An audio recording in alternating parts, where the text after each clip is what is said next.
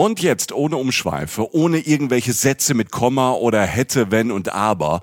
Wir haben neue Live-Termine und würden uns riesig freuen, euch zu treffen. Obacht, ich drop die jetzt einfach mal raus. Ja, drop it like it's hot, Jochen. Genau mein Ding. Wir sind am 23. Januar in Stuttgart bei der CMT, die Urlaubsmesse. Tickets dafür gibt es ab Herbst. Und wir sagen euch natürlich auf Instagram und in unserem Newsletter rechtzeitig Bescheid. Jetzt aber zwei Termine, wo es jetzt schon Tickets gibt. Am Freitagabend, am 7. Februar, sind wir in der Brotfabrik in Frankfurt.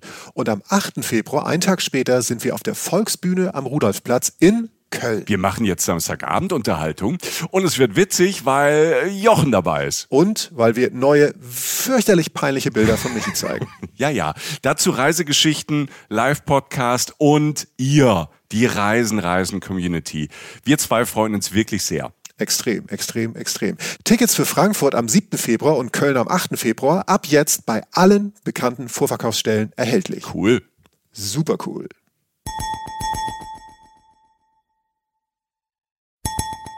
Reisen, Reisen. Geschichten mit Jochen Schliemann und Michael Dietz. Schönen guten Tag, herzlich willkommen zu Reisen, Reisen, der Podcast immer noch in der Corona Edition. Es ist äh, Mai 2020. Ich vermisse Jochen Schliemann. Ich habe ihn seit Wochen nicht mehr angefasst, nicht mehr live gesehen. Er ist äh, zugeschaltet, ein kleiner Satellit, der gerade durchs Weltall saust, äh, verbindet uns. Hallo Jochen. Hallo Michael. Ich vermisse dich auch. Äh, das wollte ich hören. Ja, dann lass uns aufhören für heute. Die Folgen sind ja eh immer so lang. Tschüss. Ne? Ja, also, komm, immer das Gelaber, ja. gerade am Anfang. Weißt du, labern die am Anfang, man will irgendwie, man will irgendwie durch die Welt reisen und die zwei Typen, ne, diese zwei alten weißen Männer labern einfach die ganze Zeit. Ja. Schrecklich. Ja, ich habe auch ja? jetzt gerade noch mit unserem 200-köpfigen äh, Marketing-Team telefoniert, die mir ja. nochmal nahegelegt haben, dass letztlich ich weniger Redeanteil haben soll und wir einfach schneller zum Punkt kommen. Ich glaube, beides geht Hand in Hand. ähm, wir haben ja inzwischen eigentlich, das ist ja wirklich, ne, die Stadien sind leer, äh, bei uns ist voll, ne, weil wir einfach so viele Leute haben, die uns beraten inzwischen. Es ist ja. ja auch so, dass wir uns auch außerhalb der Krise eigentlich nie mehr gesehen haben, weil wir einfach äh, nur noch über Anwälte kommunizieren. Ja, ähm, das erzählt der Jochen seit der ersten Folge komischerweise. ja. So, old story, ja. immer wieder neu erzählt. Herzlichen Glückwunsch, Jochen Schliemann. Guten Tag. Äh, nee, äh, schön, dass ihr zuhört. Äh, ähm, genau, es ist ähm, um das zum letzten Mal zu sagen, immer noch diese besondere äh, Corona-Zeit gerade, was uns ja dazu treibt, äh, in unseren Folgen noch ein bisschen mehr äh, äh, auf die Geschichten an sich zu gehen, aber trotzdem natürlich nicht müde zu werden, euch neue Reisedestinationen vorzustellen und ganz, ganz tief, äh, noch tiefer denn je in diese Reisedestination einzutauchen, Bilder zu zeichnen, Kopfkino zu machen, Reisen im Kopf und äh, man ist praktisch fast im Kopf da, äh, wenn man sich das jetzt hier freiwillig anhört. Mir zum Beispiel ging es bei der Vorbereitung so und ich freue mich tierisch auf die heutige Folge. Ähm, es geht ja, wie gesagt, wie ihr schon wisst, um Kuba, beziehungsweise auch nochmal ganz verstärkt um Havanna, die Hauptstadt Kubas. Wow, ich, ich freue mich so auf Havanna jetzt ähm, heute in dieser Folge, weil ich kenne, ich habe das Gefühl, ich kenne die Stadt aus Film aus, keine Ahnung, aus uralten James Bond Filmen auf der einen Seite, so wirklich so alte Bilder, aber natürlich auch äh, von Fotos, aus Musikvideos. Man hat so ein, so, ein, so ein Bild von Havanna, man sieht diese Altbauten, man sieht diese Oldtimer und ähm, ähm, die, diese, diesen Stadtstrand beziehungsweise diese Flanier, Flaniermeile, das sind so, so sofort so Klischeebilder, die man von ähm, Havanna hat. Und ich gehe mal davon aus, Jochen, ähm, wenn wir gleich starten mit Havanna, so ein paar von den Klischees stimmen und ein paar sind wahrscheinlich wie immer völliger, völliger Quatsch. Ja, das stimmt. Also es begegnen einem fast alle. Also Kuba, wie du schon sagtest, für mich ist Kuba einfach wahnsinnig charakterstark. Ne? Also äh, was jetzt diese äh, Geschichte angeht, die Hauptakteurin dieser Geschichte, ähm, die Drinks, äh, die Bilder, die man im Kopf hat, das Stadtbild. Es ist, es gibt kein Land wie Kuba und ähm, okay. und äh, man kann sich da wirklich auf viele Sachen freuen, die wir da abhaken, äh, die man im Kopf hat, die man damit assoziiert und noch äh, viel mehr und Einblick halt wirklich einfach in eine Gesellschaft, in eine Kultur und ein Land, das einfach einmalig ist und das es so einfach nicht gibt, außer auf Kuba. Ja. Ich freue mich äh, gleich auf die auf die Eindrücke, au, aufs Kopfkino, aber auch ein bisschen auf äh, die Geschichte von Kuba, weil die Geschichte spielt natürlich auf Kuba und mit Kuba eine große Rolle, weil deshalb ist dieses Land so einzigartig und wirklich einzigartig auf diesem Planeten und so besonders.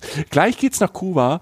Ähm, äh, bevor wir ähm, in Havanna sind, äh, wollen wir aber kurz noch mal zu euch äh, und sagen vielen, vielen Dank wie immer für die vielen Mails, für die vielen Nachrichten auf Facebook und auf Instagram. Und äh, wir wollen auch nochmal Hallo sagen an alle neuen ZuhörerInnen.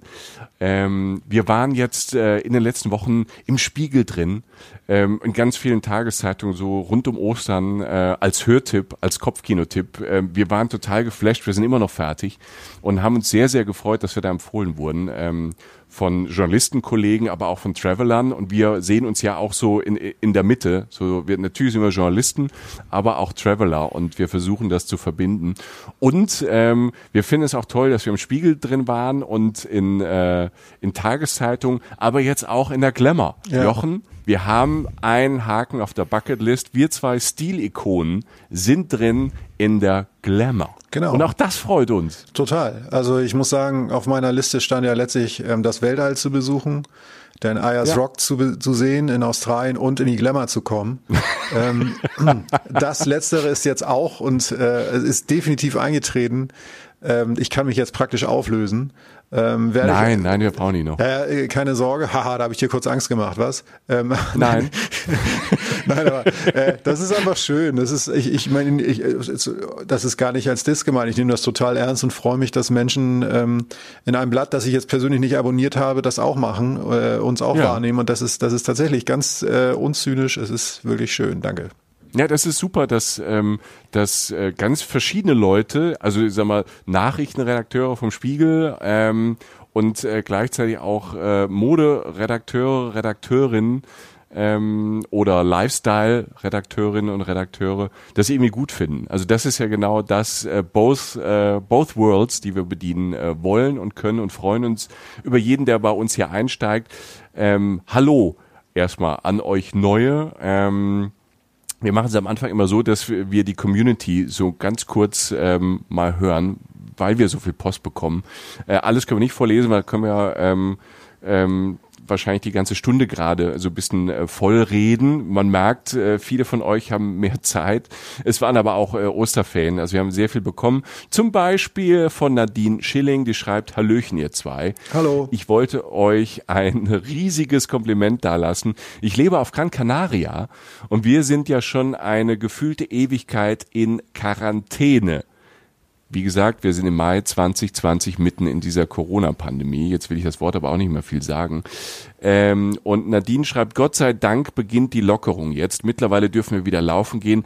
Dabei habe ich mir jetzt mal wieder ein paar Folgen von euch angehört. Eure Fragestunden und die Fahr in Urlaub Folge. Fahr in Urlaub von Die Ärzte aus Berlin. Äh, ganz toll, wir sind auch große Fans. Ich liebe es einfach und finde es toll, dass ihr mich während dieser Zeit weiterhin in tolle Ziele entführt und weiterhin so gut unterhaltet. Bitte macht weiter so. Ich sage nur eins, Lieblingspodcast und ein absolutes Muss für mich. Uhu. Ja, vielen Dank. Das ist wirklich schön. Ich, auch Kompliment definitiv an deine ähm, Ausdauer, denn die Fahr Urlaub-Folge ist knapp eineinhalb Stunden lang. Also wer so lange läuft, der hat ein, äh, der hat was geleistet, muss ich echt sagen. Ja, ja der schafft auch die Quarantäne, äh, Quarantäne, Quarantäne ähm, auf Gran Canaria. Euch alles Gute da, liebe Nadine. Ja, vielen Dank. Dann haben wir dann haben wir noch äh, den Bastian 210, der hat uns bei iTunes eine Rezension geschrieben. Das finden wir natürlich auch super. Für uns ist das total wichtig, wenn ähm, ihr uns über iTunes zum Beispiel hört. Da kann man ja Sterne vergeben. Wenn ihr vier oder fünf Sterne geben wollt, haut die raus. Ihr könnt auch was dazu schreiben. Bastian hat es getan, das freut uns auch sehr. Er schreibt ganz großes Kopfkino, absolut großartig.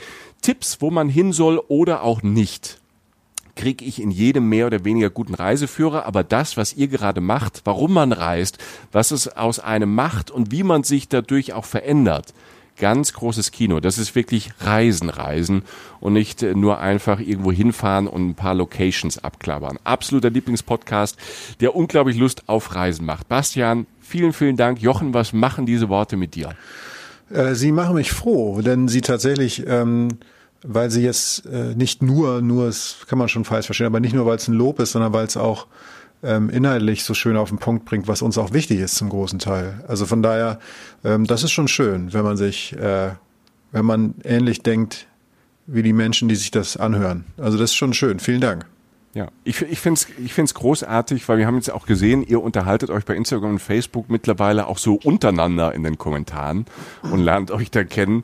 Ähm, das finden wir ganz großartig, äh, dass wir, dass diese Community halt äh, so wächst, wir uns austauschen und ähm, gerade auch in diesen Zeiten, wo man nicht so weiß, wie es mit Reisen läuft, dass man äh, sich da austauscht. Und wir hören sehr, sehr gerne, was ähm, wie ihr Sachen einschätzt, was ihr zu sagen habt und wenn ihr noch Tipps habt, ähm, wir sind da offen. Wir haben ja auch nicht alles gesehen. Wir würden gern alles sehen. Wir werden das äh, zwar nie schaffen, aber wir arbeiten dran nach dem Motto, der Weg ist das Ziel. Und ähm, begleiten das äh, mit euch und äh, finden ganz, das ganz super und äh, starten jetzt wirklich mit äh, dieser Folge, wo es auf die Insel geht und zwar nach Kuba, nach Havanna. Jochen, du Glücklicher, du warst schon da. Man muss dazu sagen, es ist schon ein bisschen her, dass du ähm, in Kuba warst, aber ähm, wir haben ja mit äh, Freunden auch äh, vorher gesprochen, die kürzlich dort waren in Havanna und auf Kuba. Das heißt, äh, wir erleben ähm, jetzt in deinen Erzählungen auch so ein bisschen, wie das Land sich verändert hat und vor allem, wie Havanna sich äh, verändert hat. Ja, genau. Und ähm, es war so eindrücklich damals. Ähm, das vergisst man nicht. Und jetzt gerade so, wie du schon sagtest, wir haben das ja alles nochmal aktualisiert, was wir euch jetzt erzählen, weil sich in Kuba einfach auch viel Sachen schnell verändern, weil es ein spannendes Land ist. Und äh, das ist so eindrücklich. Also ich habe mir Fotos angeguckt, die kommen halt auch auf unsere Kanäle, ähm, auf unsere Social Media Kanäle, Instagram, Facebook und so und auch auf unseren Blog. Ähm, man ist sofort wieder drin. Es ist so ein charakterstarkes Land. Und ich sag's jetzt ähm, sozusagen zur Einleitung nochmal, kein Land ist wie, wie Kuba. Also es ist, stand schon immer auf meiner Liste ähm, von Ländern, die ich schon mal reisen wollte, Orte auf dieser Welt. Ähm, das erste ist, Kuba liegt in der Karibik. Und einmal in die Karibik zu reisen, ist ein Traum von mir gewesen und der ist zum Glück wahr geworden. Ähm, Karibikstrände, muss man nicht viel zu sagen, das volle Bounty-Klischee sozusagen, also weißer Sand, türkises Wasser, traumhaft. Parallel. Aber volles Programm, ne? Und immer warm. Es ist da immer warm. Es ist immer warm. Es ist, äh, es ist definiert als tropisches Klima, was, soweit ich das in Erinnerung habe, einfach bedeutet, dass, dass, die, dass die Temperatur eigentlich nur in ganz, ganz großen Ausnahmefällen oder eigentlich fast nie unter 20 Grad fällt, auch nachts nicht. Also das heißt, es ist wirklich, wirklich warm. Und auf der anderen Seite hast du äh, dieses wahnsinnig spannende äh, politische Thema da. Also es ist einfach ein kommunistisch regierter Staat. Es ist einer der wenigen auf dieser Welt. Äh, man mhm. hat vielleicht ein bisschen mehr als eine Hand, äh, als zwei Hände voll, also so rund ein Dutzend oder so. Äh, so kommunistisch regierter Staat mit der sozialistischen Gesellschaftsordnung. Und es zwei zwei Personen überstrahlen dieses Land, sind fast noch größer als der Name des Landes. Che Guevara und Fidel Castro. Ähm, Fidel Castro, mhm. eine der prägenden Figuren der, der Weltpolitik und, und einfach auch ein, der Revolutionär. Ähm, wir kommen da auch noch ein bisschen mehr drauf. Es ist einfach wahnsinnig spannend. Che Guevara, der ja längst seinen Weg in die Popkultur gemacht hat. Also es gibt Shirts, ähm, T-Shirts, äh, Flaggen. Es gibt dieses, dieses ikonische Bild von Che Guevara bei einer Kundgebung in Havanna. Ähm, das ging um die Welt. Und es gibt Musik aus Kuba. Da verbindet jeder fast mit Buena Vista Social Club. Es gibt die Zigarren. Es gibt ähm, die Autos, die man damit verbindet, diese Oldtimer, sozusagen Oldtimer, aber dass der Begriff nicht ganz richtig ist, klären wir nachher noch. Die, die hm. Tropen ähm, und alle, all das und, und, und immer dieses System und, und ähm, also dieses politische System und all das. Hat immer. Diese Mischung ist halt, diese Mischung ist halt verrückt. Total, ne? total verrückt. Also das, das ist, es ist und und es, und was wir immer wieder merken werden, äh, wenn wir darüber reden, ist, es hat alles immer eine gute und eine schlechte Seite. Und ähm, es gibt keine klare Wahrheit. Von wegen macht euch euer eigenes Bild. Es ist nicht alles doof, was aus eurem System kommt. Es ist aber auch nicht alles gut, was da passiert. Und es ist so eigenartig und es ist die Realität. Und ähm, Kuba ist ein Land, das sich aufgrund dessen, weil es halt eines der wenigen kommunistisch regierten Länder ist oder Staaten ist auf dieser Welt ähm, und es dadurch natürlich extrem schwer hat. Ähm, also permanenter Zwist mit den USA, der jetzt gerade ein bisschen besser ist, aber auch mit dem Rest der Welt. Spätestens nach dem Zusammenbruch der Sowjetunion ist, ist, hat Kuba noch viel mehr Probleme in Sachen Versorgung, Lebensmittelversorgung und so. Kuba muss sich öffnen und ähm, deshalb, weil sich das Land so schnell verändert, ist die Zeit jetzt dahin zu fahren, nicht in dieser Sekunde. Ich habe das damals schon gesagt, als ich da war und ich sage es wahrscheinlich in zwei, drei Jahren immer noch. Man kann nicht früh genug nach Kuba fahren, weil das, das Originäre dieses Landes, dieses Besondere des Landes vielleicht immer mehr sich zumindest verändern wird, wenn nicht im Zweifel sogar verschwinden. Und deshalb ist Kuba so ein wahnsinnig spannendes Land. Das passiert jetzt gerade, eine ganz andere Gesellschaft unter Palmen. Mhm. Aber man muss natürlich da, dazu sagen, dass äh, wenn du, du, du meinst jetzt, jetzt ist halt wirklich auch der Zeitpunkt, sich Gedanken zu machen, ähm, da halt vielleicht auch einen größeren Trip hinzumachen, irgendwann, wenn es wieder geht, in ein, zwei Jahren, weil das, ähm, das jetzt ja auch kein Ziel ist, was man einfach so eine Woche, das ist ja, wenn, wenn man Bock hat, Strandurlaub zu machen, okay, ähm, kein Ding, aber äh, Kuba ist ja noch so viel mehr und äh, plus diese spannende Geschichte, plus Natur, plus was du eben schon mal alles gesagt hast, ist das ja wirklich so ein, ja, so kann es ja, kann man das ja auch wirklich zum One-in-a-Lifetime-Trip ausbauen, um wirklich wirklich äh, Karibik, Politik, Geschichte, Schönes, ähm, vielleicht auch Beängstigendes, halt alles in einen großen, ja, in eine große Reise zu packen und das mit allen Sinnen zu erleben. Ja, voll. Das Bizarre ist ja, dass Kuba ähm, zumindest der Ort Varadero, auf den wir auch noch kommen werden, irgendwann, wenn wir über Kuba sprechen, eigentlich auch ein Pauschalziel ist. Es gibt das Pauschal-Strandziel, so wie die Domrep, weißt du, Dominikanische mhm. Republik oder ja. andere ferne Ziele, sozusagen, die weit weg sind äh, von, von, von deutschsprachigen Ländern, aber halt so als ein- bis zweiwöchige Pauschalziele funktionieren, also oder angeboten. Die weit funktionieren ist eine andere Frage. Aber Kuba ist fast eine Lebensaufgabe, das Land zu studieren und Kuba ist so viel mehr als Strand. Und mhm. um das jetzt mal kurz ähm, einzubetten, aus welcher Ecke ich da so kam in dieses Land. Ne, wie gesagt, ich wollte da immer hin. Ähm, ich bin nach Kuba gereist ähm, am Ende meiner Uni-Zeit. Also ich habe Geografie studiert. Entschuldigung. Ja. Gut, jeder ist das, ein Insider. Also wenn ihr neu dabei seid, der, der Jochen ist Geograf, hat manchmal so ein bisschen so seine eigenen Wörter, wie er, sagen wir, Himmelsrichtung beschreibt. Ähm, das klingt im ersten Moment nicht so professionell, ist aber professionell gemeint, wenn er zu Süden unten sagt. Also ich hatte jetzt da irgendwie gehofft, dass mein Ex-Prof von damals das vielleicht auch noch hört. Ich hoffe, jetzt machst du aus. Ich darf ihn inzwischen duschen, ich bin fertig mit der, mit der Uni. Ich habe Geografie studiert, so, da lassen wir mal so stehen und war ähm, am Ende dieses Studiums stand ein Praxissemester, beziehungsweise natürlich eine Exkursion. Ja, also ich war jetzt nicht ein ganzes Semester unterwegs.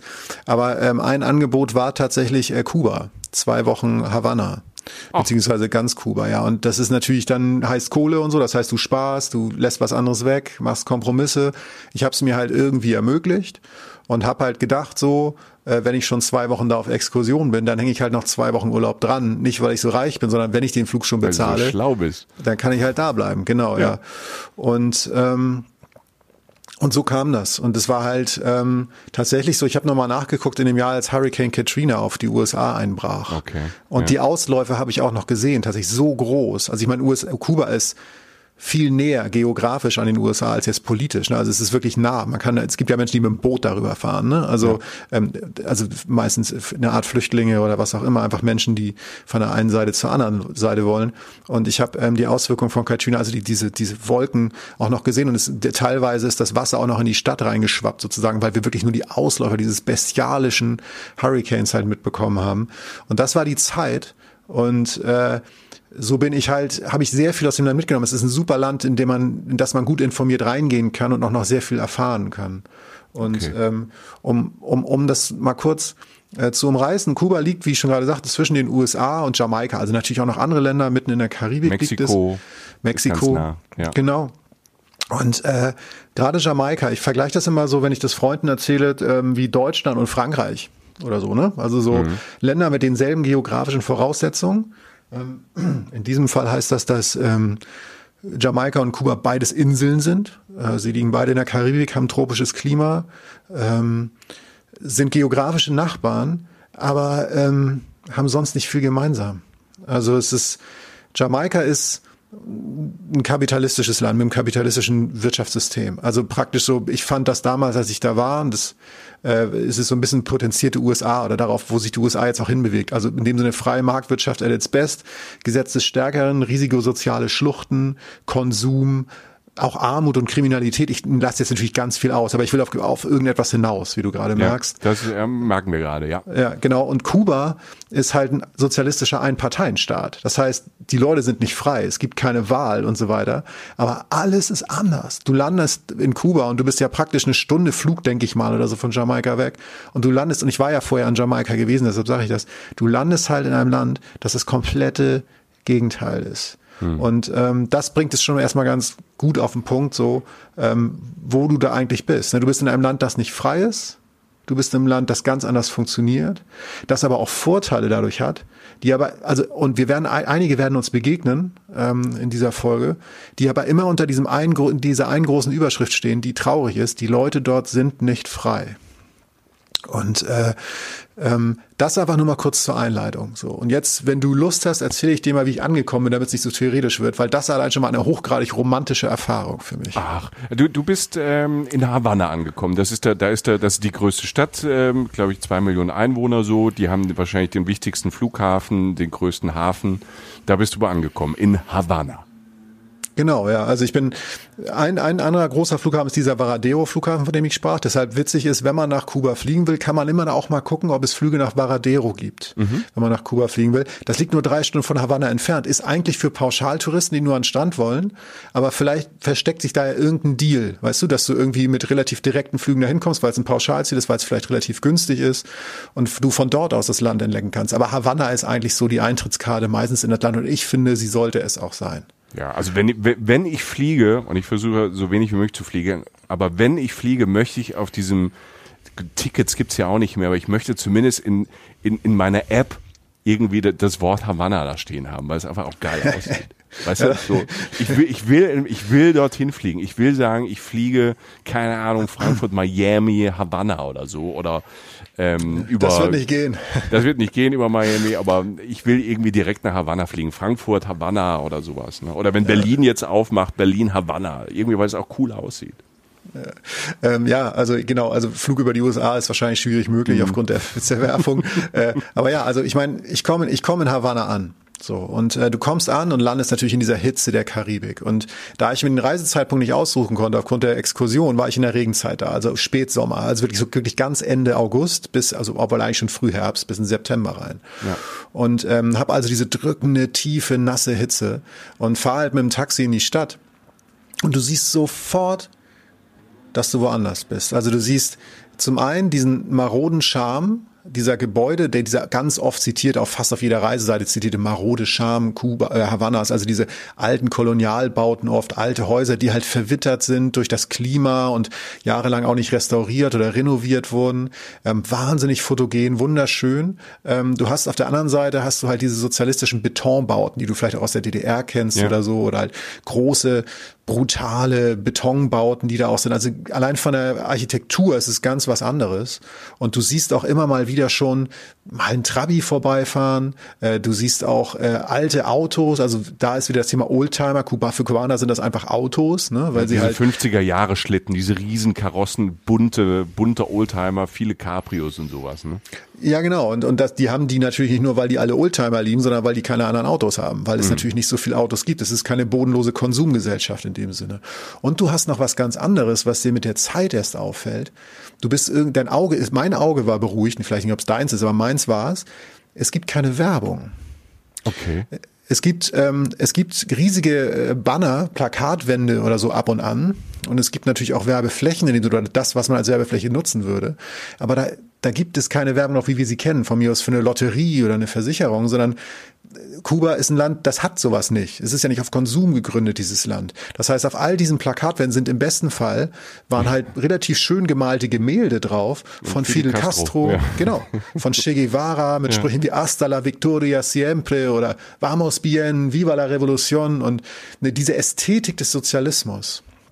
Ja, man muss, darf nie vergessen, da steckt natürlich ein ernster Hintergrund hinter, aber es ist total abgefahren. Du fährst durch eine Welt, die aussieht fast wie ein Museum, aber sie ist es nicht. Das ist die Realität. Und, und du bist, hast eine gute Seite, zum Beispiel davon ist, wenn ich das so formulieren darf, bei allem Respekt, ist halt, dass du nicht zugeballert wirst mit Werbung. Es gibt mhm. in ganz Havanna, in ganz Kuba gibt es kein McDonalds. Es gibt keinen Starbucks. Es gibt das alles nicht. Es gibt diese Ketten nicht. Es gibt, ähm, das ist einfach nicht vorhanden. Und äh, das sind die ersten Eindrücke, die du hast, wenn du durch diese Stadt fährst und dann irgendwann äh, bei deiner Unterkunft ankommst. Wie hast du da gepennt, Jochen? Also es gibt ja, es gibt, da, es gibt ja ganz normal, du kannst ja ganz normale Hotels da buchen in Havanna zumindest, ne? Genau, es gibt zwei Möglichkeiten. Äh, zu einen kommen wir später noch. Äh, das ist so eine wunderbare Möglichkeit, die auch super ist, die auch unsere Hörer wahnsinnig gut interessieren könnte, weil es halt eine alternativere, individuelle Art und Weise ist, unterzukommen. Die heißt Casa Particularis, private Unterkünfte. Ich mhm. habe jetzt damals am Anfang erstmal ein Hotel gehabt. So. Ähm, und äh, das Schöne war, es war halt dann in, in Havanna. Havanna ist halt, wie gesagt, mit Abstand die größte Stadt in Kuba. Du hast schon gesagt, so rund zwei Millionen Einwohner, aber sie fühlt sich nicht so voll an. Ne? Also ist jetzt nicht so ein Moloch oder so, das völlig überladen ist. Okay. Und das Hotel war jetzt durch Glück relativ nah äh, am Wasser. Und äh, am Wasser heißt, das, was du vorhin schon kurz auch angedeutet hast, was du mit diesem Land äh, auch verbindest, der Malekon. Diese Flaniermeile. Genau, genau. Ach, wie heißt das? Der, der Malekon. Ja. El Malcon. So, ich hoffe, ich bespreche das richtig aus. Ich habe es damals lange gemacht, mich hat niemals ausgelacht. Also von daher muss es, kann es jetzt nicht total falsch sein. So, ne? Hör mal, nach unserer Kroatien-Folge, wo ich nicht ein Ort richtig ausgesprochen habe, ja. also nicht korrekt, werde ich nie wieder über irgendjemand lachen, der irgendwas ja. falsch ausspricht. Das war auch schon fast ein Feature damals, dass du irgendwie gesagt hast, ne, einfach so, einfach mal konsequent alles in Sand setzen. Einfach gar nicht auf die Fahrbahn rauf, einfach gleich im Standstreifen weitergefahren. Ne? Ich habe es direkt mitkommuniziert. Ich liebe dieses Land. Ich äh, bin da großer Fan, aber ich kann, man, es gibt einfach Wörter, die, die manche Menschen nicht aussprechen können. Und äh, da gehöre ich im Kroatischen halt dazu. Ja. Aber ich finde die Sprache auch super, aber ich, ich, ich kann es halt nicht. Ja. Sorry. Ja, man, so. man ja nix. Ähm, nee. Ich bin runter an Malekon, an diese Mauer am Wasser, ja sozusagen. Das ist ja diese äh, Stadtmauer am Wasser sozusagen. Äh, dahinter beginnt äh, das Meer und äh, da platschen dann die Wellen drauf. Ähm, das war wurde dann Abend langsam. Der Tag war natürlich auch lang und für mich natürlich der Flug auch lang. Und äh, du sitzt da in dieser Abendhitze, gefühlt dann irgendwann Wärme zum Glück nur noch, hast endlich mal weitere Klamotten an und so nach dem Flug und dir weht so ein bisschen der Wind äh, durchs Gesicht und äh, du sitzt da mit ein paar Leuten. Also halt so, da treffen sich dann mal Paare, Familien, junge Leute und so weiter. Ein paar Touris natürlich auch. Und es ist einfach ein milder Abend, ein schönes Wolkenbild, Regenzeit, beste Wolkenbilder. Karibik. Ähm, du hast im Hintergrund, also du guckst in die Einrichtung auf das Wasser, hinter dir sind halt dann die, diese sogenannten Altbauten, die alten äh, mhm. Kolonialbauten, die so vor sich hin wittern, vielleicht mal eine geöffnete Bar oder so. Und nochmal, du bist in der Realität. Du bist nicht irgendwie in einem Film oder so, obwohl es sich wirklich alles so anfühlt. Und äh, du bist in der Realität. Und im besten Fall findest du noch ein Etablissement oder irgendwie einen Weg noch, vielleicht im Hotel oder so spätestens ein Cuba Libre zu trinken oder Mojito. Da hab selbst ich Alkohol getrunken.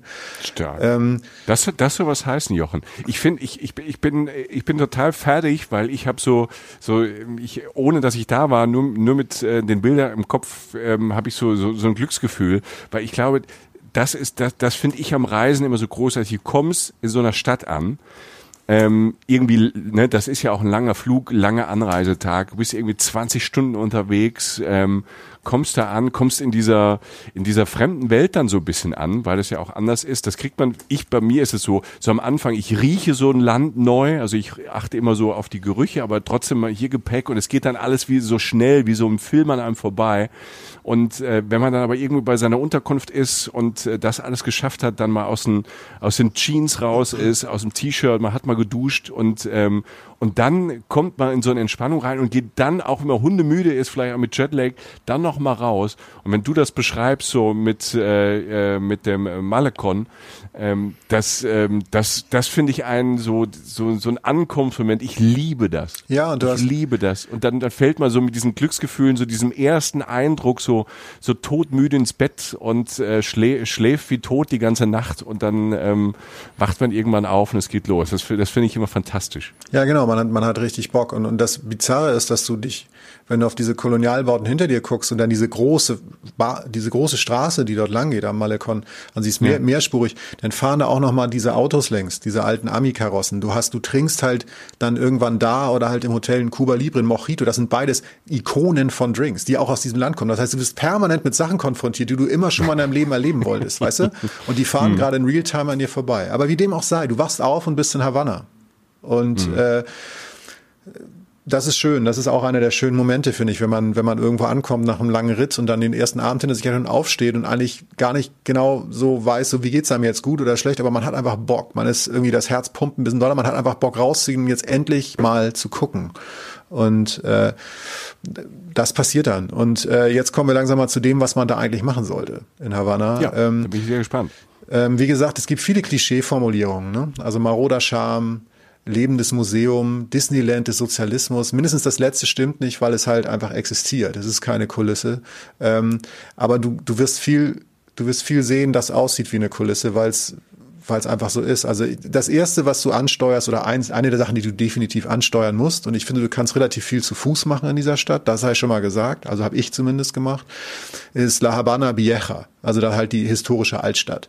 Ich okay. glaube, die ist jetzt komplett schon UNESCO-Weltkulturerbe, also ich könnte es zumindest verstehen. Ähm, das ist halt einfach bildhübsch, du gehst da durch und kriegst die Augen nicht mehr zu, es ist hochgradig fotogen alles, du wirst viel zu viele Bilder machen. Ähm, Seit 1982 UNESCO-Weltkulturerbe. Ja, ich ja. So, ja, ich habe schnelles Netz gerade, muss ich ausnutzen. Das ist gut. Ja, das hast du in Kuba übrigens nicht. Also, also in Kuba ist es tatsächlich so. Es gibt so ein paar, das sei schon mal gesagt, es gibt in Kuba ein paar Hotspots so. Also da kannst du schon inzwischen kannst du äh, ab und an mal Internet haben, aber meistens nicht die ganze Zeit. Das heißt, es gibt Maps, also es gibt Seiten im Netz. Ähm, ich habe mir die auch irgendwo aufgeschrieben, sage ich nachher nochmal.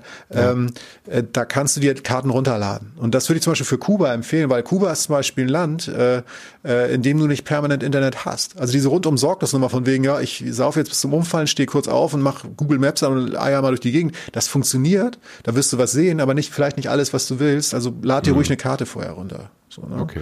Und dann ich ich ich, ich kenne nur so Bilder, die die ich in so einer Reportage gesehen habe, dass ähm, auch äh, die äh, Kubaner und Kubanerinnen dann ähm, auch so in Internetcafés dann halt auch anstehen. Ne? Einfach irgendwie ja. eine halbe Stunde, Stunde einfach anstehen, um dann halt irgendeine Viertelstunde E-Mails zu checken und so. Ist, äh, ist halt ein ganz anderes, entschleunigtes System und du hast halt nicht irgendwie LTE oder 5G und äh, fährst da übers Land. Ne? Nee, maps.me zum Beispiel ist eine Seite, also einfach Maps wie Karten auf englisch.me. Ähm, ja. Da kannst du zum Beispiel Offline-Karten runterladen. Die wird öfter auch im okay. Netz empfohlen, das werdet ihr finden. Ähm, das ergibt da Sinn, ne? Ja, das, das, äh, das findet man. So, ähm, äh, Plaza Vieja heißt zum Beispiel der Stadt, äh, der, der Platz in äh, Havana Vieja, also mitten in der Altstadt, ein Platz, der, der, der malerischste und berühmte ist. Ein wunderschöner Platz, umgeben halt von diesen Kolonialbauten, schöne Balkone, alles relativ farbenfroh, da hier und da mal eine Palme, also wunderschöne Balkons. Und ich weiß noch ganz genau, es war jetzt nicht genau auf dem Platz, aber so ein paar Meter weg, weil, wie gesagt, man nennt das so Altstadt, aber eigentlich ist ganz Kuba für mich fast eine Altstadt gewesen, abgesehen von den Plattenbausiedlungen sozusagen. Ja. Ähm, war einfach auf einem der schönsten Balkone, so im Zentrum, alles zusammen, ne? so Lage, Lage, Lage und halt Aussehen von außen zumindest. Da hat eine Hausfrau Wäsche aufgehangen draußen.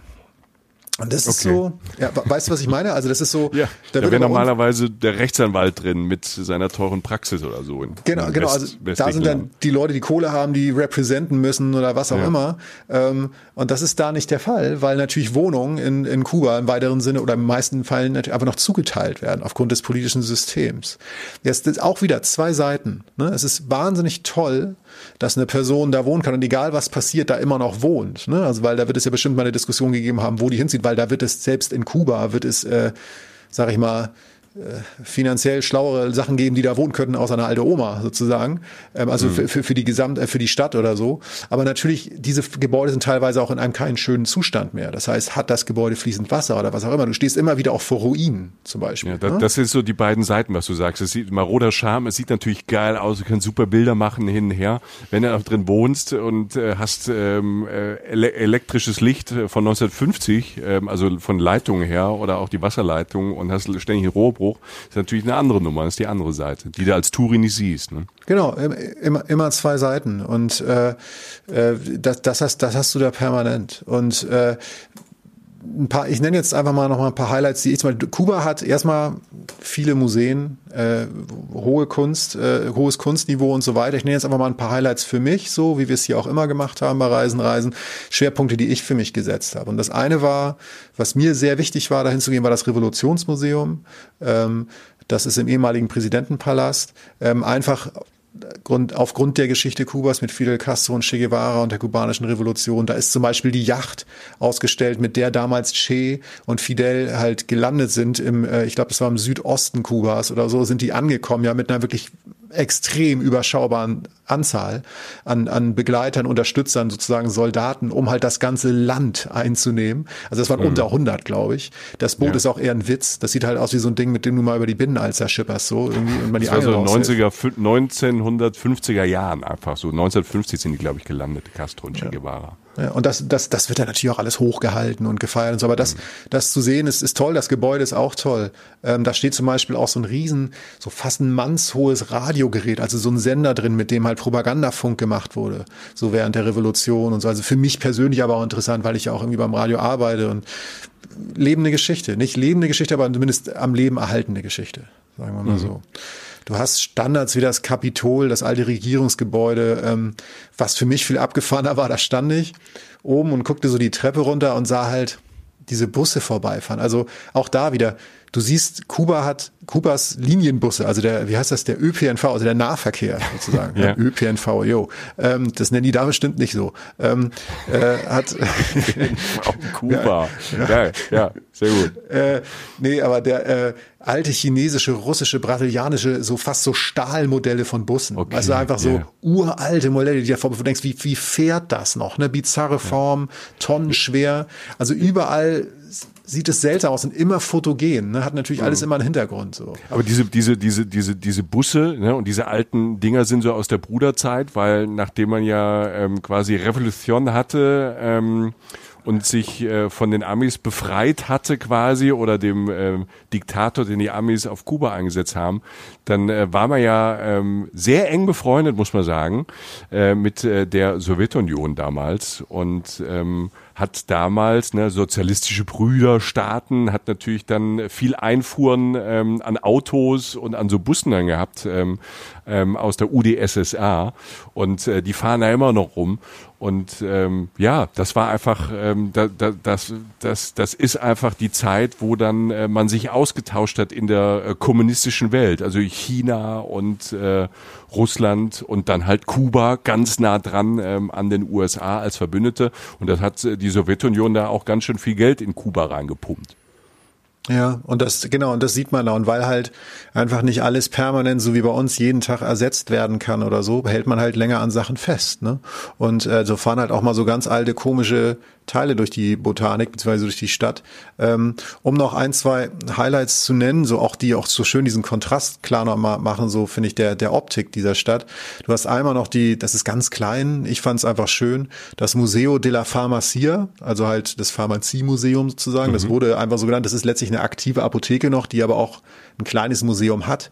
Ähm, und das war so das, das ist so, so fotogen und so schön, so eine alte Apotheke mit dunklem Holz, sehr hohen Regalen, ähm, warmes Licht, irgendwie natürlich auch äh, sehr seriös angezogene Leute und so. Also einfach, ich kann das gar nicht beschreiben, aber ein sehr schöner, warmer, ähm, Ort, den, wo ich dachte, so muss eigentlich eine Apotheke in der Karibik aussehen. Jetzt ist mal dünn, ne? So, aber äh, irgendwie, irgendwie hat das für mich irgendein Klischee erfüllt. Es tut mir leid, Michael, aber ich habe mich da irgendwie warm und aufgehoben gefühlt. Ja, das ja. ist ja, das ist ja auch völlig in Ordnung. Ähm, wir haben ja ganz am Anfang gesagt, ne, das, das ist einfach so ein klischeebehaftetes Land und wir gucken uns das an und manchmal stimmen Klischees ja auch, zumindest eine Nuance davon oder eine Idee äh, davon. Was mir aber auffällt, Jochen, ist, ähm, ich glaube, man kann dort natürlich fantastisch fotografieren, oder? Es ist ein Fotomecker. Ich kenne Menschen, die fahren nur wegen der Fotos dahin. Ähm, okay. Es ist unglaublich schön. Es sieht halt aus wie bearbeitet, wie so eine Filmkulisse, wo man sagt, oh, mach da noch mal so ein bisschen äh, so ein bisschen, wie heißt So ein Instagram-Filter drüber. Genau, oder halt mach da noch mal so ein bisschen, wie heißt denn das, so ein bisschen Moder hin, so ein bisschen was Grünes, so was Verwittertes. Es ist ja alles da. Ja. Es ist ja alles mhm. da. Und äh, du hast diese andere Ebene aber auch noch, diese andere optische Ebene, der, ähm, was ich total super fand und eindrücklich, war der äh, Plaza de la Revolution. So, das ist dieser Revolutionsplatz, wo auch viele ähm, Veranstaltungen dann sind, äh, wenn irgendwelche Feiertage sind. Und da ist halt sozialistische Architektur, Wumms in Reinform. Also halt der komplette Kontrast zu Altstand. Nur Beton, Beton, Beton. Und aber dann halt in dieser brutalen Art und Weise. Du hast dieses Denkmal, das wird jeder sehen, der da hinkommt. José Martí Denkmal von José Martí, dem Schriftsteller. höchstes Bauwerk in Havanna, 109 Meter hoch, kann man auch hochfahren zur Spitze, hat einen guten Blick über die Stadt, toller Blick. Okay, Ähm, Und dann hast du, also das ist so ein ganz, wie nennt man das, so ein abstrakt geformtes, ähm, relativ spitz zu laufendes Gebäude, um das auch manchmal dann so ein paar Krähen oder so kreisen. Also ich habe da auch tolle Bilder gemacht, finde ich jedenfalls. Also sehr, sehr schön, sehr eindrucksvoll. Und du, an dem Platz ist halt auch das Nationaltheater, die Nationalbibliothek und vor allen Dingen, und jetzt sind wir wieder beim nächsten Klischee, wo ich einen Haken hintermachen konnte, das Innenministerium mit diesem Wandbild von Shea aus Stahlstreben. Ja, ja, mir kommt mir Also was. so Habe ich du- sofort. du ja, hast ja, so- das kennen wir von Bildern, Filme. Ja, Ja, genau, klar. das ist so einen grauen Block, so, ne, so richtig so ein ganz, ganz kaltes, Ja. fast Bürogebäude oder so, einfach Kälte. Und hast davor mit Stahlstreben, mit so einem kleinen Schattenwerfen, so einen Meter von der Wand weg, riesengroß, dieses Counterfei von, von Shea, dieses, dieses ikonische Bild. Und dazu steht dann da noch so ein Schreibschrift, auch mit Stahlstreben so konstruiert, As- Hasta la Victoria Siempre, also halt für den ewigen Sieg. So. Und ähm, auch das ist so, so bumm. Weißt du, also du fährst da hin und denkst so, wow, also groß, monumental, was ist hier los? Ne? Und da, damit hast du eigentlich schon so viel abgedeckt und äh, so viel an, an, an Facetten und auch an schönen Sachen. Wie gesagt, geh viel zu Fuß zu dem Platz, schon mal ein Taxi nehmen oder so. Aber in der Altstadt, finde ich, kann man viel zu Fuß machen, weil man eben auch jede Straße pittoresk ist. Es ist nicht nur das und das Haus. Es ist nicht nur die und die Sehenswürdigkeit. Lass dich, lass laufen. Lauf da durch. Ja. Also ich, ich finde ja Städte, die man ähm, erlaufen kann und wo man sich ähm, auch so ein bisschen drin verlieren kann und dann auch entdecken kann. Und wahrscheinlich gibt es auch Orte, wo auch ganz viel Touristen sind und davon kann man auch wieder ein bisschen fliehen und, und ähm, ähm, einfach weiterlaufen. Wie viele Tage bleibt man denn in Havanna? Also ich habe jetzt, ähm, keine Ahnung, einen Tag, wenn ich da ankomme, Tag zwei ähm, Altstadt laufen, dann gibt es noch, noch das Museum angucken. Also da kann man ja fast wahrscheinlich eine Woche bleiben. Ja, ich finde ja. Also ich finde für Nerds ähm, ist es fast zwei Wochen. Ich finde, ich, ich, meine These ist ja immer, wenn ich mit Leuten rede, Kuba ist eigentlich kein Strandurlaub. Also Kuba ist auch Strandurlaub und es gibt wahnsinnig tolle Strände und das kann man, kann man zum Beispiel einen Urlaub abschließen oder mal eine Pause machen sozusagen für ein paar Tage Urlaub vom Urlaub. Aber Kuba ist eigentlich viel mehr. Also das, was wir hier gerade so um- umkreisen. Und Havanna ist so eine spannende, kulturell reiche Stadt, ähm, die eigentlich auch relativ lebenswert ist, dass man also eine Woche, ich finde, wenn man zwei Wochen auf Kuba ist, wäre alles unter fünf Tagen Havanna nicht gut. Also weil man einfach zumindest mal einen Eindruck kriegen sollte. So. Und das zeigt sich auch so ein bisschen so, ich habe jetzt ähm, so ein paar Alternativen noch so rausgesucht, weil jetzt waren wir ja bei den nicht mehr, doch bei den Hauptzielen, aber halt so Sachen, die, die man auch kennt, die man schnell findet. Der, der eine kleine Tipp, den ich habe, ist einfach nur nochmal, geh spazieren. Ich habe da so einen Sonntagsspaziergang gemacht. Ich weiß noch genau, dass es Sonntag war, weil es ähm, äh, so eine, so eine wunderschöne Straße war, also mit, äh, mit alles restaurierte Villen, also eine besser gestellte Gegend offenbar, ähm, wo dann halt auch die am Auto, äh, am Sonntag auch die Autos gewaschen wurden. Also halt diese wahnsinnig schönen großen, ich weiß, das war ein rot-weißer Riesenschlitten, also mit so einem Ding, mit dem wahrscheinlich dann so die ganzen Mafia-Jungs durch Las Vegas auch gefahren sind oder halt damals durch Havanna, weil die Mafia da auch gut präsent war. Ähm, bildhübsch, bildhübsche Gegend, ähm, auch da, es sind keine Oldtimer. Es sind im Betrieb, es sind alle, die sind alle in Betrieb und die sind auch alle wieder heil gemacht worden, zum Teil, weil es auch keine Alternativen gibt. Ich stelle ein paar Fotos und so bei, bei Instagram rein. Bist du mal mit so einem Ding denn auch wirklich dann auch gefahren oder hast du wieder nur geguckt? Nee, ich bin damit auch einmal, nee, zweimal. In Havanna einmal, ich weiß gar nicht, wie das war, weil mich privat irgendwie jemand mitgenommen hat. Also es hat sich irgendwie so ergeben. Und einmal bin ich, ähm, bin ich tatsächlich, weil ich zu irgendwo einmal, ich wollte zu so einem, ich hatte irgendwie Bock auf so ein Hotel im Grün, so, und hatte mir irgendwas rausgesucht, wo man eigentlich überhaupt nicht hinkommt. Und da hatte mir der Kollege, bei dem ich gepennt habe, Casas Particulares, wie gesagt, diese privaten Unterkünfte, kommen wir noch zu, hatte mir dann, hat mir dann irgendwie einen Weg dahin organisiert. Also aus Havanna raus, mit, ich glaube, mit dem Taxi, da musste ich aussteigen auf der Landstraße, wo niemand war. Also es, ich stand einfach irgendwo auf der Koppel und dachte so, yo, jetzt bin ich raus, jetzt habe ich verloren. Und dann bog halt um die Ecke mit wahnsinnig langsamer Geschwindigkeit so ein Schiff von Auto, ähm, so, so ein alter Oldtimer, wo das denn, der dann anhielt und meinte, hey, ja, hallo, und so, das, du bist unser Mann. Ich so, alles klar, steige ich ein. Hinten drin vier Kinder, also Großfamilie. Vorne Mann und Frau, Riesenparty, also alle haben sich gefreut. Ich so, was geht ab? Ähm, keine Ahnung, wo ich hingefahren bin. Und dann irgendwie Spaß gehabt, Hände und Füße ein bisschen kommuniziert und dann saß ich in dieser Karosse drin. Aber das ist halt auch Kuba. Ne? Man findet Geil. ja Wege. Man findet Wege. Man findet immer Wege. In, in den, ja. Ja. Nee, also, das ist das, ähm, was auch so schön ist. Also, also die, diese, diese Entbehrung, die dieses Land ja definitiv ähm, hat. Und das kennt man ja auch in Zeiten von Entbehrung, zum Beispiel wie jetzt, wie jetzt in der viel kleineren Notsituation. Ich beschwere mich jetzt bestimmt nicht über meine Lebenssituation gerade, ähm, aber wenn man jetzt zum Beispiel mal von mir aus nicht raus kann eine Woche oder so, Not macht erfinderisch. Und die finden Wege zu sich und die finden auch immer wieder einen Weg, wie so ein Auto läuft. Und jetzt komme ich zum letzten Punkt, den ich damit verbinde, mit diesem, mit dieser Sache. Wir reden hier alle von Nachhaltigkeit.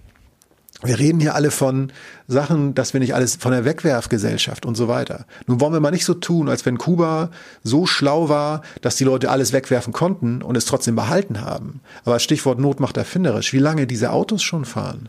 Oder wenn mhm. man von, von Upcycling redet, zum Trendwort, was es bei uns so gibt, Leute, die alles wieder zu neuem machen, wiederherstellen, mit wenig, aus wenig viel machen. Das sieht man da. Da sieht man, wie Leute anders leben. Und da sind wir bei dem einen der Punkte, den wir beide ja auch immer so spannend finden, zu sehen, wie andere Menschen anders leben. Nicht, weil ich das System gut finde, aber die Situation, in der Menschen sind, was sie daraus machen.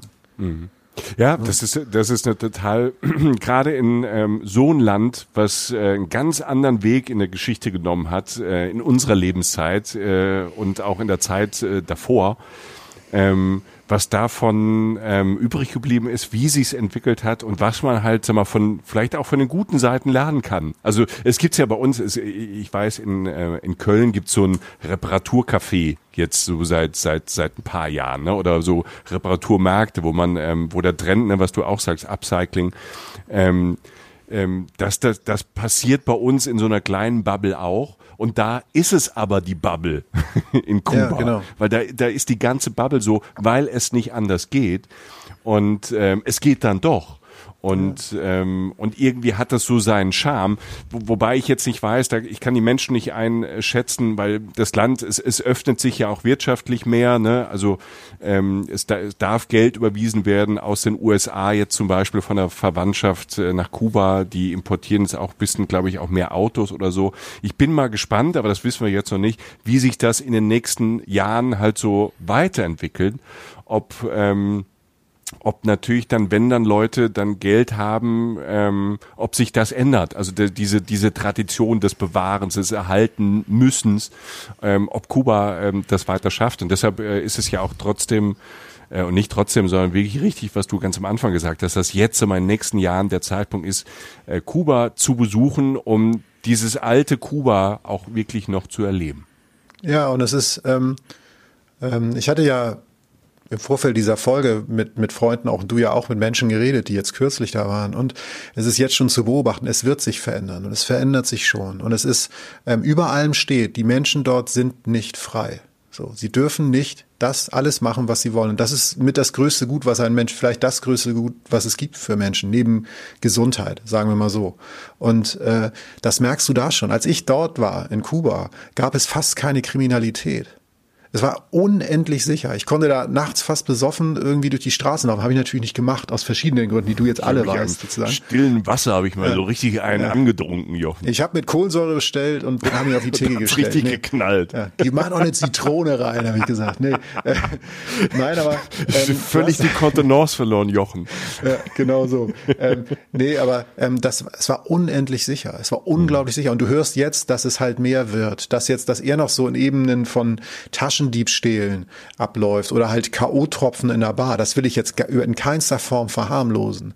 Aber wenn du das zum Beispiel dann wieder vergleichst mit dem, was in Jamaika abgeht, ein Land, das viel länger im Kapitalismus schon lebt, ähm, das sind andere Ebenen oder auch mit den USA. Ich muss es gar nicht mit Jamaika vergleichen. Ich kann das auch mit anderen Ländern ja. vergleichen. Ähm, das, das nähert sich an und natürlich streben die Leute dahin und natürlich kriegen die Leute immer mehr mit, was es bedeutet, wenn man eben nicht gleich verteilt Kohle bekommt, sondern wenn man halt dann mal selbst wirtschaftet, wie man mehr Geld kriegt und man verfällt dem Reiz des Geldes und so weiter. Aber um jetzt mal kurz auf das noch zurückzukommen, was ich, wo wir gerade bei Nachhaltigkeit waren, ich habe ein wunderbares anderes Beispiel noch und für einen super Tipp, den man übrigens mal machen kann. Es gibt da einen Stadtteil, der ist Alamar, ne? Alamar heißt der. So und das ist ähm, ein Stadtteil, der jetzt nicht so auf jeder Tourikarte steht. Da fährst du nicht mit der Pauschalreise hin. Das ist eine Plattenbausiedlung unter Palmen. Du hast das Gefühl, also ich war nie in der DDR, aber Freunde, mit denen ich da war, auch Exkursionspartner, mit denen ich da war, die, die halt aus der Ecke stammen von Deutschland, meinten halt so, jo, da, so sah das bei uns aus, minus die Palmen und natürlich ein bisschen kälter. Ähm, und du stehst in dieser Plattenbausiedlung in den Tropen und du hast da auf einmal, guckst du, was ist das? Ein Garten. Also ich, wie gesagt, ich war 2005 da und das, dann meint einer, das heißt Organoponico. Den Namen können wir jetzt relativ schnell wieder vergessen. Organoponico. Das ist Urban Gardening gewesen. Die haben von der Regierung angedeutet, an, angeordnet bekommen, auf, natürlich aufgrund von Nahrungsmittelnotstand. Baut euch Gärten, Biogärten mitten in die Städte rein. Da machen Leute, da sitzen junge und alte Leute irgendwie in der, im Kollektiv sozusagen, betreuen abwechselnd halt einen Biogarten zwischen ihren großen Wohnblöcken, wo sie wohnen und bauen selbst ihr Gemüse an. Was machen wir denn heutzutage hier in Köln? Mhm. Das ist doch ja. genau das. Ja. Und ja, die sind, krass, die waren ja. viel, die waren viel früher da als wir. Natürlich notgedrungen. Das darf man nie vergessen. Ne? Und äh, aber sie waren an, das war, also das, das läuft seit Anfang der 90er. Ich habe mal nachgeguckt. Gab es die Idee schon? Und hier ist das halt so ein Ding, wo jetzt seit drei Jahren irgendwelche Leute oder seit von mir so seit fünf Jahren und das meine ich voller Respekt in ihren neuen Schrebergarten fahren und sagen, geil, ich baue mir selbst Radieschen an. Mhm. Ja, so, ja, ja, klar. Ne? So Urban Gardening, ich glaube in, in Berlin, ähm, Moritzplatz, da ähm, gibt es das, glaube ich, so seit 2010, 2011, 2012 und da war das das Ding. Und, und Schrebergarten in Köln ja sowieso, aber dass halt jüngere Leute das jetzt machen, ja, das ist noch gar nicht so lange. Und ja. Das, das ist schon erstaunlich. Ich habe noch eine Frage, beziehungsweise du hast eben gesagt, du hast ja kurz die Sicherheit ähm, angesprochen, äh, Kuba mhm. und Havanna. Ja. Da gibt es wahrscheinlich nochmal einen Unterschied zwischen ähm, äh, Stadt und Land. Es ist dann immer noch wieder eine Großstadt. Du hast es ja eben schon mal gesagt, abends bisschen aufpassen. Das sollte man mittlerweile ähm, ähm, fast überall auf der Welt, ähm, weil sich dieser bescheuerte Trick mit den K.O.-Tropfen leider ähm, um, rumgesprochen hat. Ähm, sonst ähm, ist es aber relativ, relativ sicheres Land, Kuba. Ne? Relativ, genau. Es ist jetzt schon so, es ist so, ähm, die, die Freunde, mit denen ich gesprochen habe, meinen so jetzt mit den neueren Erfahrungen meinten so, ähm, jeder ist Tourguide, also übertrieben ausgedrückt, ne? Hallo, ich bin ein neuer Tourguide oder jeder wechselt Geld. Mhm. Äh, ähm, da, da, also du hast schon, also da gibt es viele Leute, die dir sowas anbieten. Das solltest du natürlich wie immer nur seriös organisieren. Es gibt auch Aussagen, die sagen, als Frau Flirtversuche klar abweisen klare Ansage, nein. Dann läuft der Hase auch, dann geht's auch. So, aber man muss da schon klare Ansagen machen. Das heißt, es entwickelt sich so eine unangenehme Richtung. Das ist aber alles in einem Rahmen, ähm, der mit gesundem Menschenverstand und halt klaren Ansagen und also von mir aus nicht nachts um vier rausgeht oder nicht alleine saufen gehen oder was auch immer im fremden Land am ersten Abend, nicht irgend so einen Quatsch machen ähm, und auf sein Glas aufpassen und so, ist das im Prinzip im weltweiten Vergleich von Ländern, denen es nicht so gut geht, sage ich mal, oder so, ist das alles noch im okayen Rahmen und das sollte einen nicht abhalten, nach Kuba zu fahren, ja. finde ich. Das ist nicht so schlimm. Und aktuell, und das sagen wir immer dazu, und gerade ähm, bei einem Land wie Kuba, wo sich äh, viel verändert und wo ja, der Hase dann ein bisschen anders läuft als äh, vielleicht, wenn man jetzt nach Österreich oder Slowenien fährt, da ist die Umstellung minimal. Aber ähm, wenn ihr nach Kuba Lust habt zu fahren oder nach Havanna, schaut vorher immer äh, auswärtigesamt.de. Die haben tatsächlich genau. einen, einen, guten ja. Überblick. Dann gibt es ja auch immer wieder in der Reisevorbereitung, weil du eben Frauen angesprochen hast. Und wir sagen es ja immer dazu. Wir, wir sind zwei Typen. Wir können nur ganz begrenzt euch als Frauen für die einzelnen Länder Tipps geben, also von, von wegen Sicherheit oder wie, wie man sich da, da, da fühlt, ähm, weil, wir, weil wir das ja nicht so hautnah er, erleben, selbst wenn wir mit Familie oder Partnerin unterwegs sind. Deshalb ähm, guckt auch immer mal, wenn ihr als, äh, als Frau allein reisen wollt oder ähm, mit einer Freundin, informiert doch vorher einfach ein bisschen. Es gibt ja ganz viele Blogs und äh, ganz viele Leute, die schon da waren. Ähm, deshalb äh, da euch immer vorher ein bisschen informieren und in jedem Land, ähm, und das hat, ist gar nicht speziell Kuba, gibt's halt ein paar Pranks und Scams und ähm, die sind mal, die hat, irgendjemand ist da schon durchgelaufen, hat das alles schon erlebt äh, oder erlebt es tagtäglich und wenn es äh, äh, die Reisegruppe im Bus ist, die einmal ähm, abgezogen wird, also es gibt genug Leute, die haben diese Scams und so alle schon erlebt, die gibt's alle im Netz und die gibt's auch länderspezifisch. Ich glaube bei Kuba, um, um, um da nochmal so aufs Praktische Praktische zu kommen. Kuba hat ja auch diese zwei Währungen, glaube ich, für Touris und für Kubaner. Und ich glaube, wenn man da nicht aufpasst, und äh, da kann man auch leicht übers Ohr gehauen werden. Ne? Ja, also wie gesagt, ähm, jeder ist Geldwechsler. Also viele Leute werden es dir anbieten. Ähm, machst natürlich nur äh, seriös. Ne? Also es gibt den Cuban Convertible Peso. Das ist der für Touristen, der CUC. Der ist für uns Touristen gemeint, der ist wesentlich mehr wert und es gibt den Peso Cubano, der ist für Einheimische. Mit dem hat man eigentlich keine Berührung, wenn man sich nicht selbst drum kümmert. So, ähm, äh, Cuban Convertible Peso, mit dem wird man automatisch konfrontiert werden. Das ist unsere Währung. Und äh, generell ist es so, es ist tatsächlich in Kuba immer noch eine Option, Bargeld mitzunehmen und das dort umzutauschen. In Kuba gehen die Uhren noch anders. Du kannst aber auch Kreditkarten mit dem und mit den Geld abheben, EC-Karten nicht so. Ähm, und wenn du jetzt eine American Express hast, nimm mal lieber eine andere mit, weil, wie gesagt, USA und Kuba, das funktioniert nicht so gut. Ähm, USA-Karten haben es immer schwieriger. Das heißt, Kreditkarte, um Geld abzuheben und Bargeld mitnehmen, ist eigentlich so der beste Weg. Und wie gesagt, diese zwei Währungen, eigentlich ist für dich die Touristenwährung gemeint. Okay. Ich glaube, man muss halt immer nur gucken, dass man äh, die nicht verwechselt, weil der Wert halt einfach so ex, exorbitant unterschiedlich ist. Ne? Ja, auf jeden Fall. Also, oh Gott, ja, das. Das meine ich mit Scams, ja. ne? Also, das, ähm, die sehen, äh, glaube ich, unterschied schon unterschiedlich aus, aber wenn man mal schnell, schnell macht oder so, kann man das auch äh, verwechseln. Stimmt, ja. Und wenn einer an der Straße dann gefragt, gib mir mal schnell dein Geld, ich habe den besten Kurs, lass mal. So, äh, lass schnell, schnell also ist immer nicht so gut. Ja, einfach aus Erfahrung raus, lass mal. Ja. Ähm, Vielleicht soll ich bei dem Zug auch noch das mit dem Visum erklären. Du brauchst für Kuba ein Visum. Ähm, das solltest du auch haben, bevor du in den Flieger steigst. Also nicht drauf, dran glauben, dass du dir das noch vor Ort kriegst. Ähm, 30 Tage, bis zu 30 Tagen ist das, äh, ist das gültig. Das kann man auch, glaube ich, noch einmal verlängern. Und das kriegst du in Form so einer Touristenkarte. Also du kriegst keinen Stempel rein, sondern eine Karte. Damals war bei mir die Legende, als ich dorthin gefahren bin, dass die Amis oder die Amerikaner ein großes Problem damit haben, wenn du vorher in Kuba warst. Deshalb haben die Kubaner gesagt, super, machen wir keinen Stempel in Pass, den man ewig sieht. Wir legen eine Karte rein, die nehmen wir dann raus und da kriegst keiner mit. So. Hm. Su super Taktik. Ähm, ich glaube, mittlerweile gibt's mittlerweile bin ich mir nicht sicher, ob die, die Daten von den Fluggesellschaften oder so nicht ähm, äh, nicht weitergeleitet werden. Aber ähm, das ich würde mich nicht darauf verlassen. Ich genau. weiß nur, dass damals die Story irgendwie die Story ja. war. Also und ich so glaube, es hat sich ja auch, das hat sich, das hat sich, glaube ich, so ein bisschen, zumindest unter Obama entspannt, der ja auch 2015 ähm, äh, dann in Kuba war und äh, Raúl Castro getroffen hat, den, äh, den Bruder von Fidel Castro. Und ähm, jetzt muss man mal gucken, ähm, wie sich das weiterentwickelt mit ähm, wie heißt der Idiot? Äh, Donald Trump. Ähm, ähm, Schön. Das, Schön. Ähm, wie sich das so äh, politisch da entwickelt. Ähm, aber es gibt für alles eine Lösung und wie gesagt, man braucht das Visum. Ja, ich ähm, nenne jetzt noch eine Sache, wo man hingehen sollte, und dann erkläre ich nochmal das mit den Unterkünften. Ähm, äh, also einmal äh, das riesige Hotel Nacional de Cuba ist in Vedado, dem Stadtteil. Also wir hatten gerade ähm, schon ein paar andere Orte genannt in Havanna.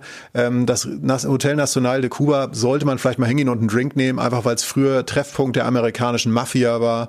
Ähm, nach der Revolution wurde es geschlossen. Jetzt ist es wieder ein Hotel. Also wieder eine bewegte Geschichte mit vielen, vielen großen, äh, sagen wir sagen, Eckfahren fahren sozusagen.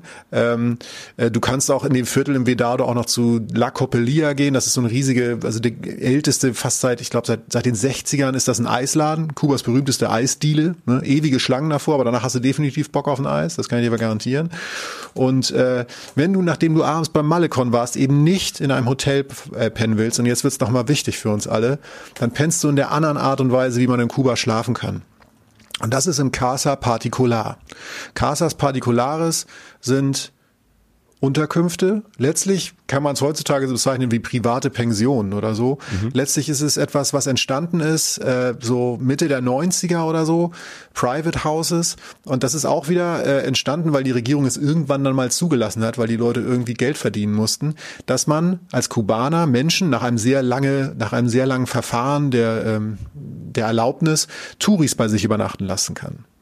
Was erstmal total reizvoll ist, dass du bei Leuten privat pennst was aber auch in Kuba total abgefahren ist, weil du in Kuba ja eigentlich nicht so viel Kontakt zu Einheimischen haben sollst, beziehungsweise nicht zu die, die zu dir, weil der Tourist ist staatlich gelenkt ist, man hat alles gern so gut im Auge und so. Und auf einmal sitzt du halt in einem Wohnzimmer mit Kubanern. Ach schön. Also näher, ja, du kannst Menschen nicht näher kommen, sozusagen. Und ich weiß noch ganz genau, ich saß nach all dem so, also nach Hotels und, und dann, äh, wie gesagt, Exkursionen und auch vielen Infos, die mich reinflossen, saß ich auf einmal, als die Exkursion dann vorbei war, in Havanna, ein paar Blöcke weiter, in so einem mit einer Neonleuchte beleuchteten Zimmer mit so grünen Wänden, so klassisches Karibik-Flair bei, bei offenem Fenster in der Wärme, redete mit Kubanern, ging auf den Balkon und guckte raus und sah in diese ganz, ganz für mich auch wieder so ein Haken auf so einer Liste. So, so eine kubanische, belebte Straße im Abendlicht mit Kindern, die Fußball spielten, ähm, mit, mit Leben draußen, da noch, da hing noch mal eine kubanische Flagge, alles Altbauten sozusagen. Wir wissen jetzt, was wir mit Altbauten meinen. Ähm, und gehst in dein Zimmer, das ist jetzt ein spartanisch eingerichtetes Zimmer gewesen. Das ist nicht immer oberer Luxus oder so, aber es ist nah dran, es ist günstig und es ist eine wunderbare Art und Weise, nah an das Land ranzukommen und anders zu reisen. Ja, und weil du dann ähm, wahrscheinlich auch am besten ähm, an die Menschen rankommst, ähm, die ähm, ja, die da leben und wenn du dann in so einer Neighborhood, in so einer Nachbarschaft halt dann untergebracht bist, ähm, du hast ja eben die Straße äh, beschrieben, der, dann kriegt man mehr, weil es da einfach schwieriger ist in Kuba so mit mit den Menschen in Kontakt zu kommen, ähm, außer ja. auf einer geschäftlichen Ebene. Ähm, da keine Ahnung, ähm, auch äh, Freunde zu finden oder zumindest Be Bekanntschaften für einen Abend. Ich weiß nicht, wie du es da erlebt hast. Es ist halt ein Geschenk einfach. Du nimmst es, vor allen Dingen nimmst du es nach einem, nach einer relativen Zeit in diesem Land und von mir ist auch im Vorab, wenn man gleich nur bei den Casas pennt, kann man ja auch machen. Einfach ist es ein Geschenk, war sehr nah an die Gesellschaft ranzukommen. Und das ist da nochmal was Besondereres sozusagen. Ähm, es ist inzwischen, ne, und bei mir ist es ja so ein bisschen her, ist das etabliert. Es gibt Websites, die sind nur für Casas Particulares. Funktioniert so ein bisschen so wie Airbnb. Weißt du, so private Anbieter. Man kann sich da durchklicken, man kann vorher was reservieren, sollte man in der Hauptsaison auch machen. Ähm, das heißt, es hat sich etabliert. Und das ist eine wundervolle andere Art und Weise, äh, in Kuba halt zu reisen, außer halt in diesen Hotels, die relativ klassische Massenhotels sozusagen sind. So. Und das wäre letztlich so, ähm, das letzte Wichtige, was man beachten sollte, wenn man dann nach Havanna fährt. Äh, eins meinte ein Freund noch, als ich mit ihm telefoniert habe, du musst das Wasser nicht unbedingt sofort aus dem Hahn trinken. ich denke mal, der Mann spricht aus Erfahrung. Ich habe da nicht weiter nachgefragt. Ähm, Macht das äh, nicht, wirklich, das ist kein Scherz. Macht das, trinkt das Wasser in, trinkt das Wasser. Äh, Sag mal, wir haben, wir haben so ein Glück in Mitteleuropa, in Nordeuropa, in Frankreich. Wir haben so viele Länder. Das ist so, das ist so die Ausnahme, dass wir unser Leitungswasser trinken können. Also ohne, dass da was passiert. Ähm, ja. Aber das, das ist wirklich die Ausnahme. Wenn ihr ähm, auf Kuba, ich würde es, ich, selbst in Florida weiß ich nicht, ob ich das Wasser trinken würde. Ähm, ja. Passt da einfach aus, auf, nimmt's nicht hier direkt aus dem Hahn. Wenn, dann kocht es ab oder äh, kauft euch Wasser. Auch beim Zähneputzen. Wir haben es ja schon öfter gesagt, das Wasser macht äh, dann äh, nicht so einen schönen Magen oft. Ja. Was man tatsächlich bedenken sollte, ist, Kuba hat nicht alles. Das heißt, Hygienesachen weiß ich, so Mückenspray, Sonnenmilch oder so, bringt es eher mal mit. Also wenn ihr es kriegt, dann teuer und dann eher schwieriger in Kuba. Okay. Also das, ja. es ist nicht alles da. Es ist nicht diese bodenlose Konsumgesellschaft, bei der man sagt, ey, kaufe ich mir dann da. Oder okay. nimm eine Taschenlampe wirklich mit. Also manchmal denkt man so, warum habe ich sie mitgenommen, aber da fällt dann schon auch mal der Strom aus oder halt das Internet oder halt, ähm, das passiert nicht permanent, aber da pack es einfach ein. Also packt ein bisschen schlauer, denkt ein bisschen voraus. Ähm, man fällt nicht bodenlos, aber das sollte man dann irgendwie schon im Auge haben. Ja. Jochen, jetzt, ähm, jetzt habe ich Bock auf Havanna und äh, auf die Hauptstadt von Kuba. Und äh, wir waren bisher nu wirklich nur äh, in Havanna und noch gar nicht in, äh, auf dieser großen Insel unterwegs. Das ähm, machen wir das nächste Mal, weil ich habe noch so viele Fragen zu den Menschen. Wir haben tatsächlich noch gar nicht übers Essen gesprochen. Gut, über. Nachtleben können wir mit dir eh nicht lang sprechen. Aber ähm, Danke. bitte äh, Natur, Abenteuer, äh, wilde Tiere, über Landfahrten. Äh, da ist noch so viel. Das machen wir einfach in der nächsten Folge. Ähm, neben Kuba als ganze Folge und begeben uns äh, dann äh, weiter auf die Insel, wenn es wieder heißt, Reisen, Reisen, der Podcast mit Jochen Schliemann und äh, mit äh, mir. Äh, mein Name ist Michael Dietz. Ähm, vielen, vielen Dank, Jochen, für diese ersten Eindrücke. Ich bin geflasht und äh, will da noch mehr hin, als ich äh, schon immer hin äh, wollte. Ja, so. scheiße, ich habe auch wieder Bock. das ist immer das Problem. Man hat dann irgendwie noch mehr Bock ja. und denkt so, warum bin ich da jetzt nicht hingegangen oder was auch immer so. Oder ich will aber, das ähm, nochmal ja. und so. Ja, es ja. ist, aber es ist ja schön. Es ist ja wirklich, wirklich schön. Und ähm, genau, ähm, Bilder gibt's natürlich ähm, neue und auch äh, von vor äh, 10, 15 Jahren, als du das erste Mal da warst. Und, Wie gut ich aussah, ne? Du sahst, also ich habe schon ein Bild gesehen, das war einfach eine Zeit, so ich finde Nullerjahre, das war auch so der Höhepunkt. Also so modetechnisch und ähm, so von, vom, vom Style her fand ich dich ganz weit vorne. Ja, ich sah in so einer eigenen aus, ne? Liga. Ja. Ja, wie, wie Lemmy von Motorhead mal sagte, ich sah super aus. Ja, ähm, genau. Das ist, äh, ja, nee, also freut euch auch viel äh, bei der Kuba-Folge. Also es kommen noch Zigarren, es kommt noch äh, der Dschungel, es kommen noch Klettertouren, es kommen noch wirklich abgefahrene Orte und wirkliche Geheimtipps und noch viel mehr auch zu Che Guevara und so. Was für ein spannendes Thema. Ähm, danke fürs Zuhören ähm, und passt auf euch auf, Leute. Ja. Und äh, wenn ihr ein bisschen Zeit habt und das noch nicht tut, folgt uns auf ähm, Instagram oder auf Facebook, äh, lasst eine Nachricht da oder einen Daumen hoch oder bei iTunes kann man uns auch mit Sternen glücklich machen. Ähm, wie gesagt, ähm, abonniert uns, wo ihr könnt und äh, sagt es an eure besten Freunde weiter. Das äh, freut uns dann. Dann sagen wir es auch an unsere besten Freunde weiter. Die sind aber schon genervt, weil wir es schon so oft gesagt haben. Ähm, Ihr Lieben, macht es gut und äh, bis bald bei Reisen, Reisen, der Podcast. Hasta pronto. Reisen, Reisen. Geschichten mit Jochen Schliemann und Michael Dietz.